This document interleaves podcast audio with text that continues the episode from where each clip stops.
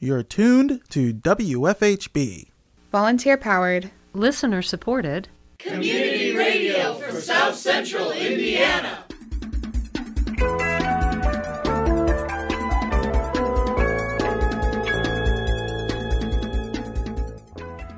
Good afternoon. Reporting remotely for WFHB, this is Benedict Jones. And I'm Cade Young. This is the WFHB local news for Tuesday, June 6th, 2023.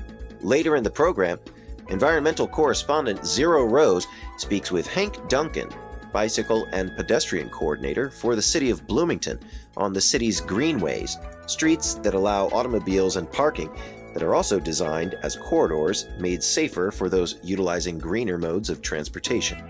More in today's feature report. Also, coming up in the next half hour, we have Little Bub's Little Show, a co production between WFHB and Little Bub's Big Fund. But first, your local headlines.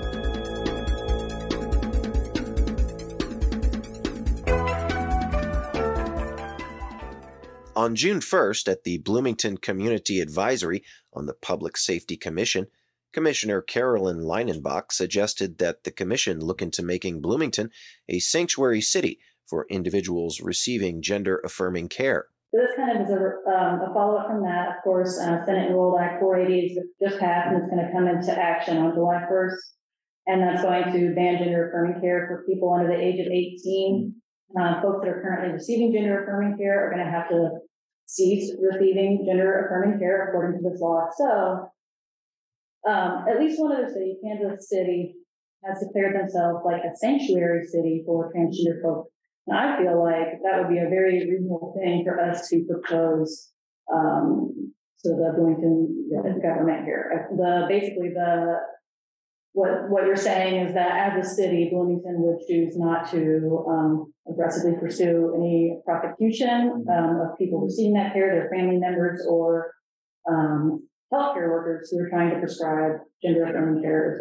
So um, I think it would be something that we could um, research up. A lot of these laws are specifically targeting um, gender minorities, and a lot of times, like transgender youth are the most greatly affected.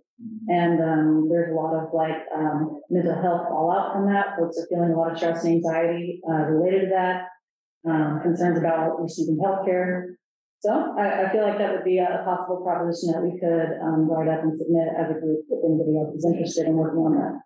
Next, Commission member Nejla Routsong gave an update on the Alternative Public Safety Outreach Special Committee. So, for the Alternative Public Safety Outreach Special Commi- Committee. Uh, we're working on compiling our report and recommendations.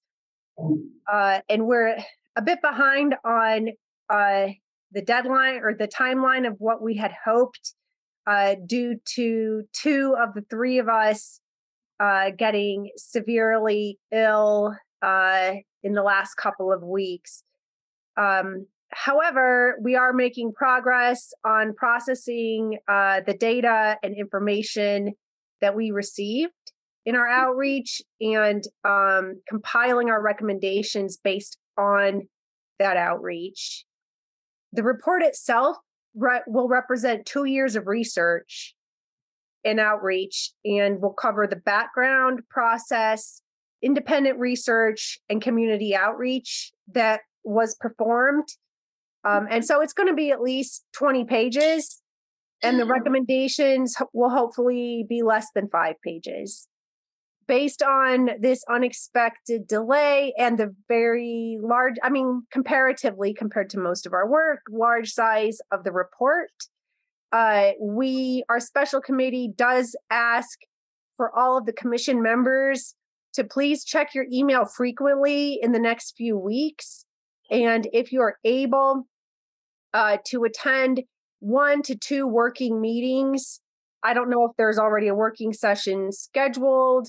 Um, if not, we may ask if we can schedule one uh, in like possibly even two before the next CAPS meeting in July so that we can get as much feedback as possible um, from everyone on the commission on our work uh, before presenting it in July act- at the next meeting, since uh, we actually don't have time in these meetings to do real work as far as you know going over reports and making recommendations for revision that needs to take place outside our regular meetings. Um, and so uh, i'm again apologize for the delay in having this report finished.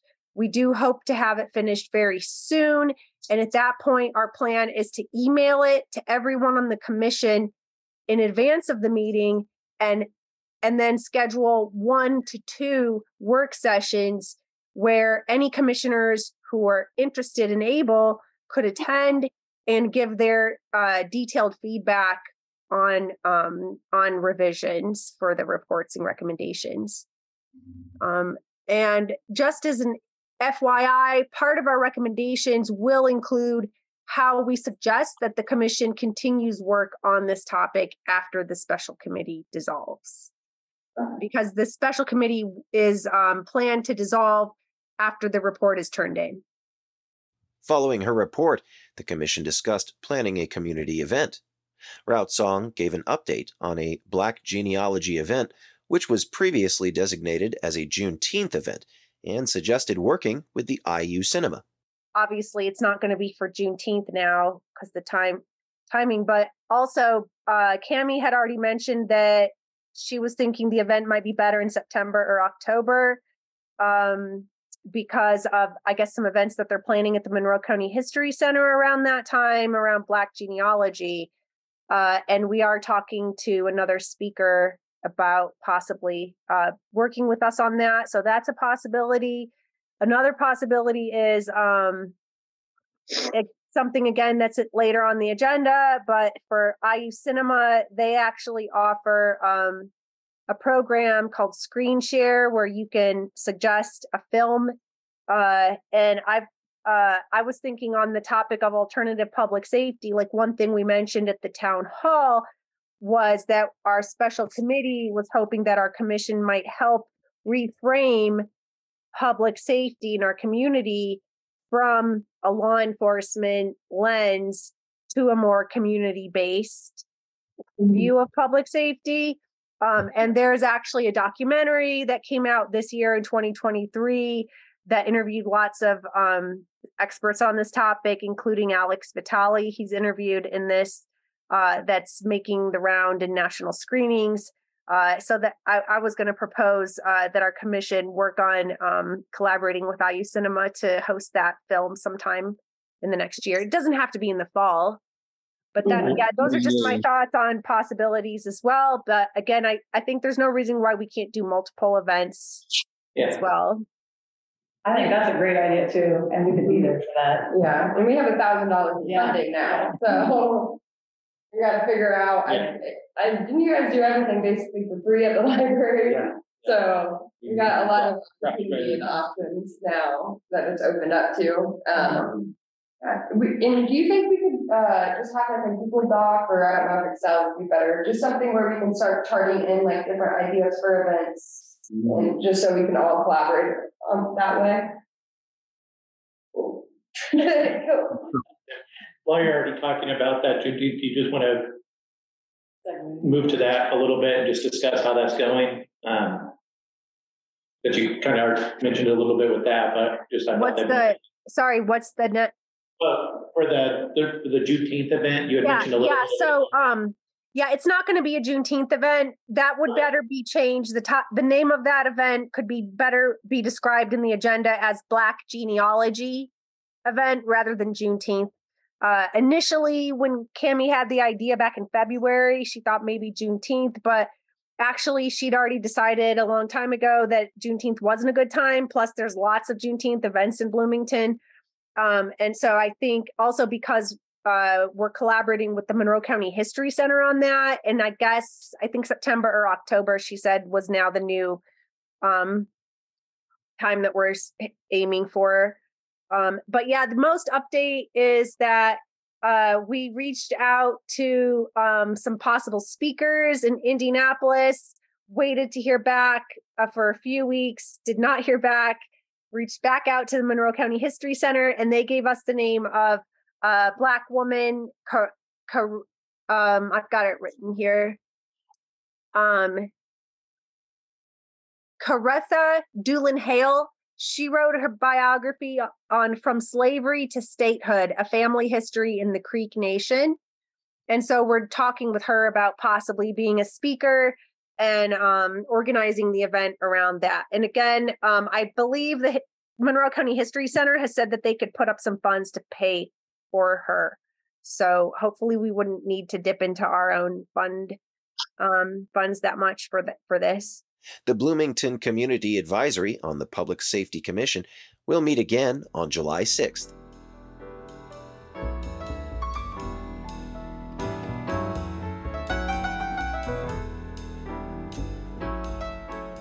And now we go to Zyro Roze as he asks Hank Duncan, the city's bicycle and pedestrian coordinator, about the progress on the plan for the Allen Street Greenway, which will create a new connection from Walnut Street, cutting west through the McDowell Gardens neighborhood, with a route that will include Mother Hubbard's Cupboard on Allen Street west of Patterson Drive here in Bloomington.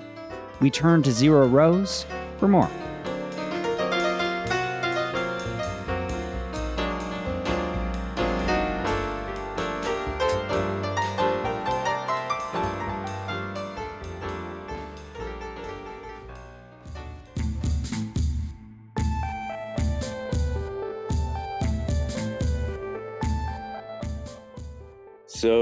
With us today Hank Duncan.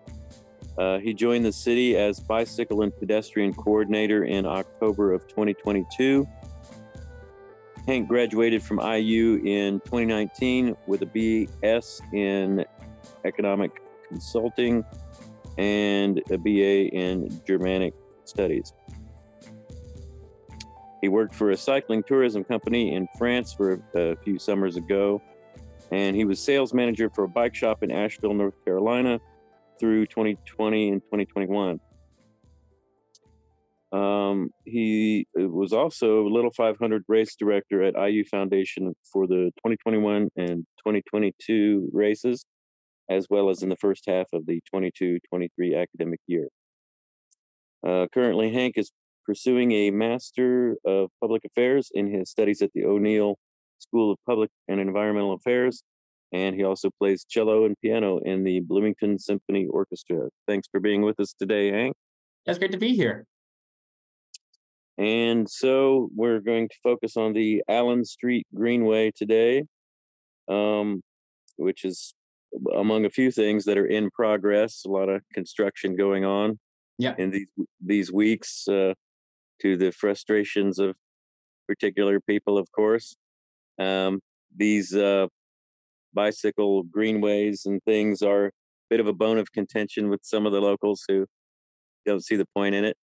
Um, but uh, it's looking like a lot more arterial connections are going to be created across town for uh, bikesters and other modes of transit.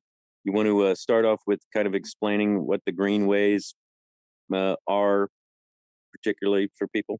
Sure, of course. So, a neighborhood greenway in Bloomington is essentially an already relatively low traffic, low speed corridor that could be improved to prioritize pedestrian and cycling move, movements through that area. So we see in high traffic, high speed areas, uh, we might want to build a protected bike lane to complete to build a low stress environment network for those folks. But for a lower traffic, lower speed corridor, a protected bike lane might not be needed. So we implement things like traffic calming devices, um, like speed cushions, speed humps, bump outs to essentially calm the traffic down, lower their speed to hopefully around 15 to 20 miles an hour to provide a much more comfortable area for folks to walk in, folks to bike in, and get from point A to point B. And so those are still roads that are still allowing vehicles and parking, just so people are clear that it's not some kind of a dedicated. Uh, uh, uh, what what do you actually call the uh, the multi-use paths? I guess yeah. for the pave paveways is what mm-hmm. I call them. So in Bloomington, we have a lot of those off-street multi-use paths that are 12 or 14 feet wide that are specifically for cyclists and pedestrians, those who walk and roll. The neighborhood greenway is still open to motor vehicle traffic. We just tried to keep that traffic slower to provide a comfortable path for those who walk and roll. And that's mainly by those speed humps, which are a little uh, smoother than a speed, the old speed bumps. Yes. So the speed humps and speed cushions that we use for the neighborhood greenways, they are not meant to uh, make a car come to a complete stop before going over it. They are meant to slow a car down to around 15 miles an hour and go over it gradually. So again, it's trying to keep you at that lower speed to make you aware of your surroundings. And I have noticed that there is an opening in the middle of them for bikes to be able to go through without having to go over the Yes, hump, which absolutely. ostensibly also would work for motorcycles and mopeds and e-bikes and that sort of thing as a way that they are able to go through. Uh, you know, particularly at night, uh, to be a little less surprised by the speed humps, maybe. Yeah, absolutely. And so the Allen Street Greenway is Mhm. going to connect Walnut Street and go all the way past Mother Hubbard's cupboard, it looks like, from the, the online map. Yeah. Uh, are you, that's going to create a new way through that doesn't exist right now from Walnut uh, through uh, over, what is it, Madison Mhm. in that McDowell Gardens neighborhood. Yeah. Um, So- is there going to be some uh, particular things besides the speed humps done along Allen as it's uh, what is it west of Patterson? Because it's kind of a uh, there's a hill there right before Mother Hubbard's Cupboard, and it's kind of a point where people speed up. So I presume there's going to be I, I don't know if you're going to do any other kind of pylons or anything like that. So not currently the the phases of this project that have already that have already been completed and that we're working on right now. First, um, completed last year was the East Allen Neighborhood Greenway, which connected Bryan Park and Henderson over to Walnut. And then being constructed right now is the West Allen Neighborhood Greenway connecting Patterson with Madison. And then currently in the public outreach phase, um, that hopefully, if approved, will be constructed next year, is the West Allen Neighborhood Greenway Connector, which will connect Allen from Madison to Morton and the Beeline through an existing right-of-way area that will be then developed into a ramp for um, cyclists and pedestrians only that will connect all of Allen from Patterson over to Bryan Park. Hmm. And uh, so, as far as that part uh, west of Patterson, you say that's a, a later stage. So right now, at, at as far as I know, that's not something that we're working on currently. It is still um, something, especially as we get into the revisions of the transportation plan coming up later this year. That is an area that I think needs some work, but in terms of this specific neighborhood greenway project, that is not in the scope of it. And so, is there still some process of with uh, public input to go on? for that um the West Allen connector, um, that is what we're doing right now. We just hosted our first public meeting last week over at the Beeline and Allen intersection. We had a nice group of folks show up, um, ask questions, voice any concerns or positive thoughts about the project and what they might want the project to look like. We'll host another public meeting later this summer if anybody's interested in putting putting out their thoughts. Uh, there is a page on the City of Bloomington's website. If you just Google West Allen Neighborhood Greenway Connector, you'll find it, and there are tons of ways for the public to get involved on that process.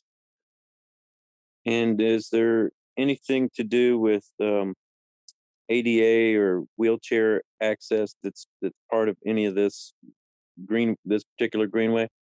Yeah, so this connector actually that's the main uh, point right now is that section from Madison to Morton that is currently undeveloped but is right of way.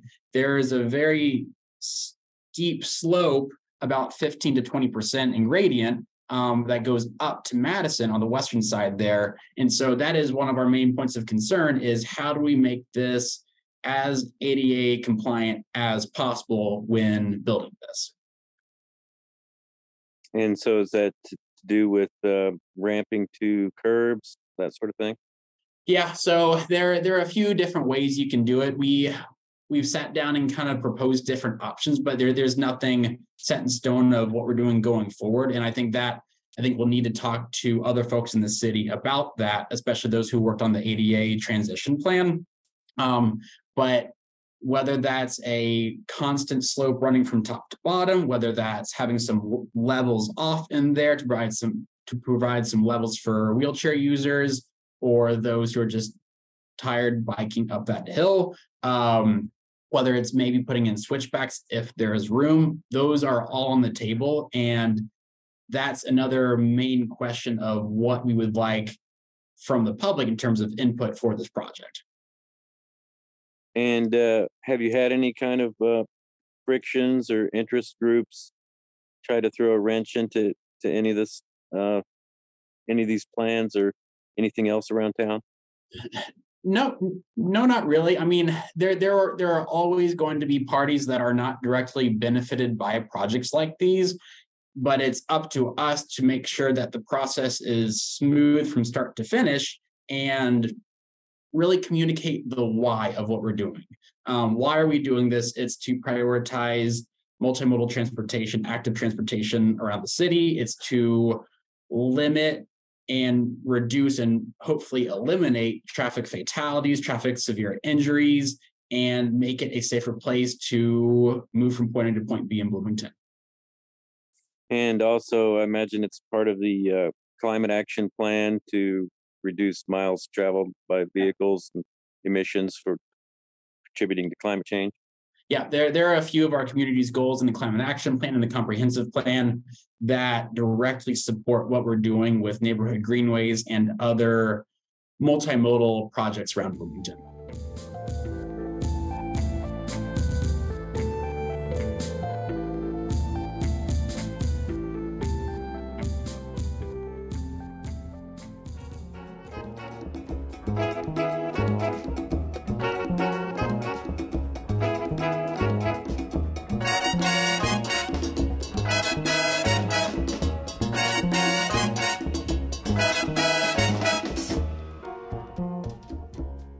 Up next, we have Lil Bub's Little Show, a co production between WFHB and Lil Bub's Big Fund. We turn now to that segment.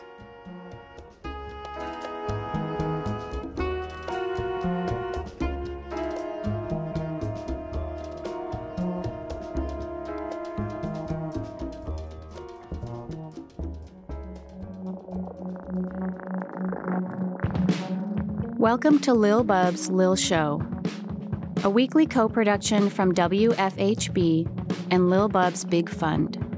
We highlight adoptable animals with special needs in South Central Indiana and spotlight topics to promote human animal welfare. If you see a wild animal that is alive but injured, such as from a domestic animal or a car, there are a few things you can do to potentially help.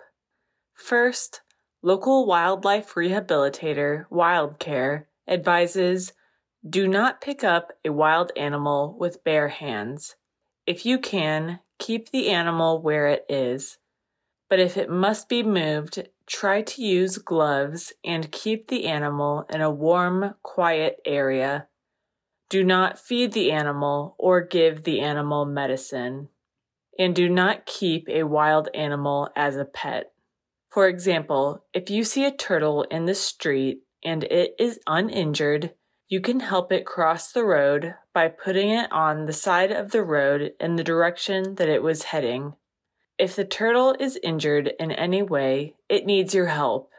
Turtles should be handled with gloves, but can be handled safely with bare hands if you wash or sanitize your hands immediately after handling. In addition to turtles, WildCare may be able to assist with animals such as bats, opossums, rabbits, squirrels, snakes, frogs, toads, and birds. They do not accept adult deer, adult raccoons, adult skunks, or adult coyotes. You can call WildCare at 812 323 1313. In the spirit of prevention, did you know that free roaming cats can make a negative impact on our native bird and small animal populations? Cats with uncontrolled outdoor access also face increased risks of disease, injury, poisoning, and permanent separation from their owner. Before letting a pet cat roam free, the City of Bloomington Animal Care and Control recommends using a screened in catio or fencing your yard with cat proof fencing. These options limit predation while allowing your cat to experience the joys of being outside. Thank you for tuning in to Lil Bub's Lil Show on WFHB. Produced in partnership with Lil Bub's Big Fund. For more info on today's featured animal and topic, find us online at goodjobbub.org and WFHB.org.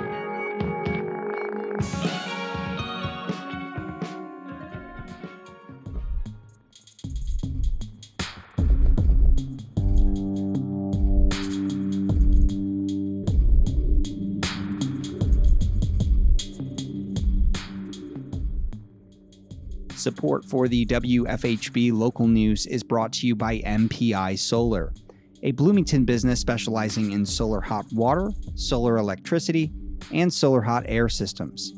MPI Solar designs and installs solar power generation systems that encourage independence and individual responsibility. More information online at mpisolarenergy.com.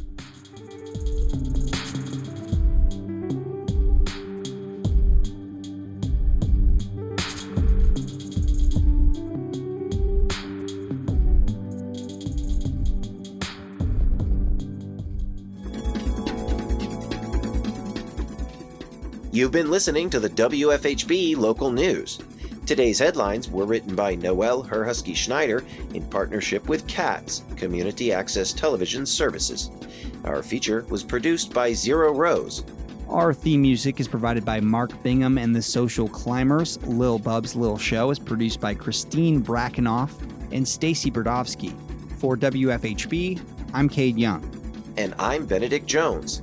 Thanks for supporting Indiana's only volunteer powered, listener supported, independent daily news program. You can hear tonight's full broadcast online at WFHB.org. The WFHB local news is also available as a podcast.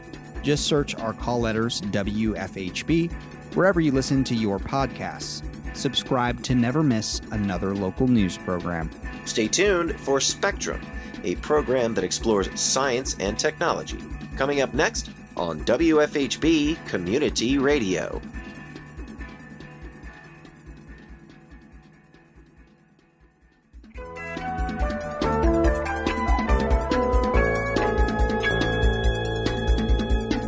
You've been listening to the WFHB local news on WFHB Community Radio. Our news is written and reported by volunteers working to provide local news, cover local issues, and strengthen our local community.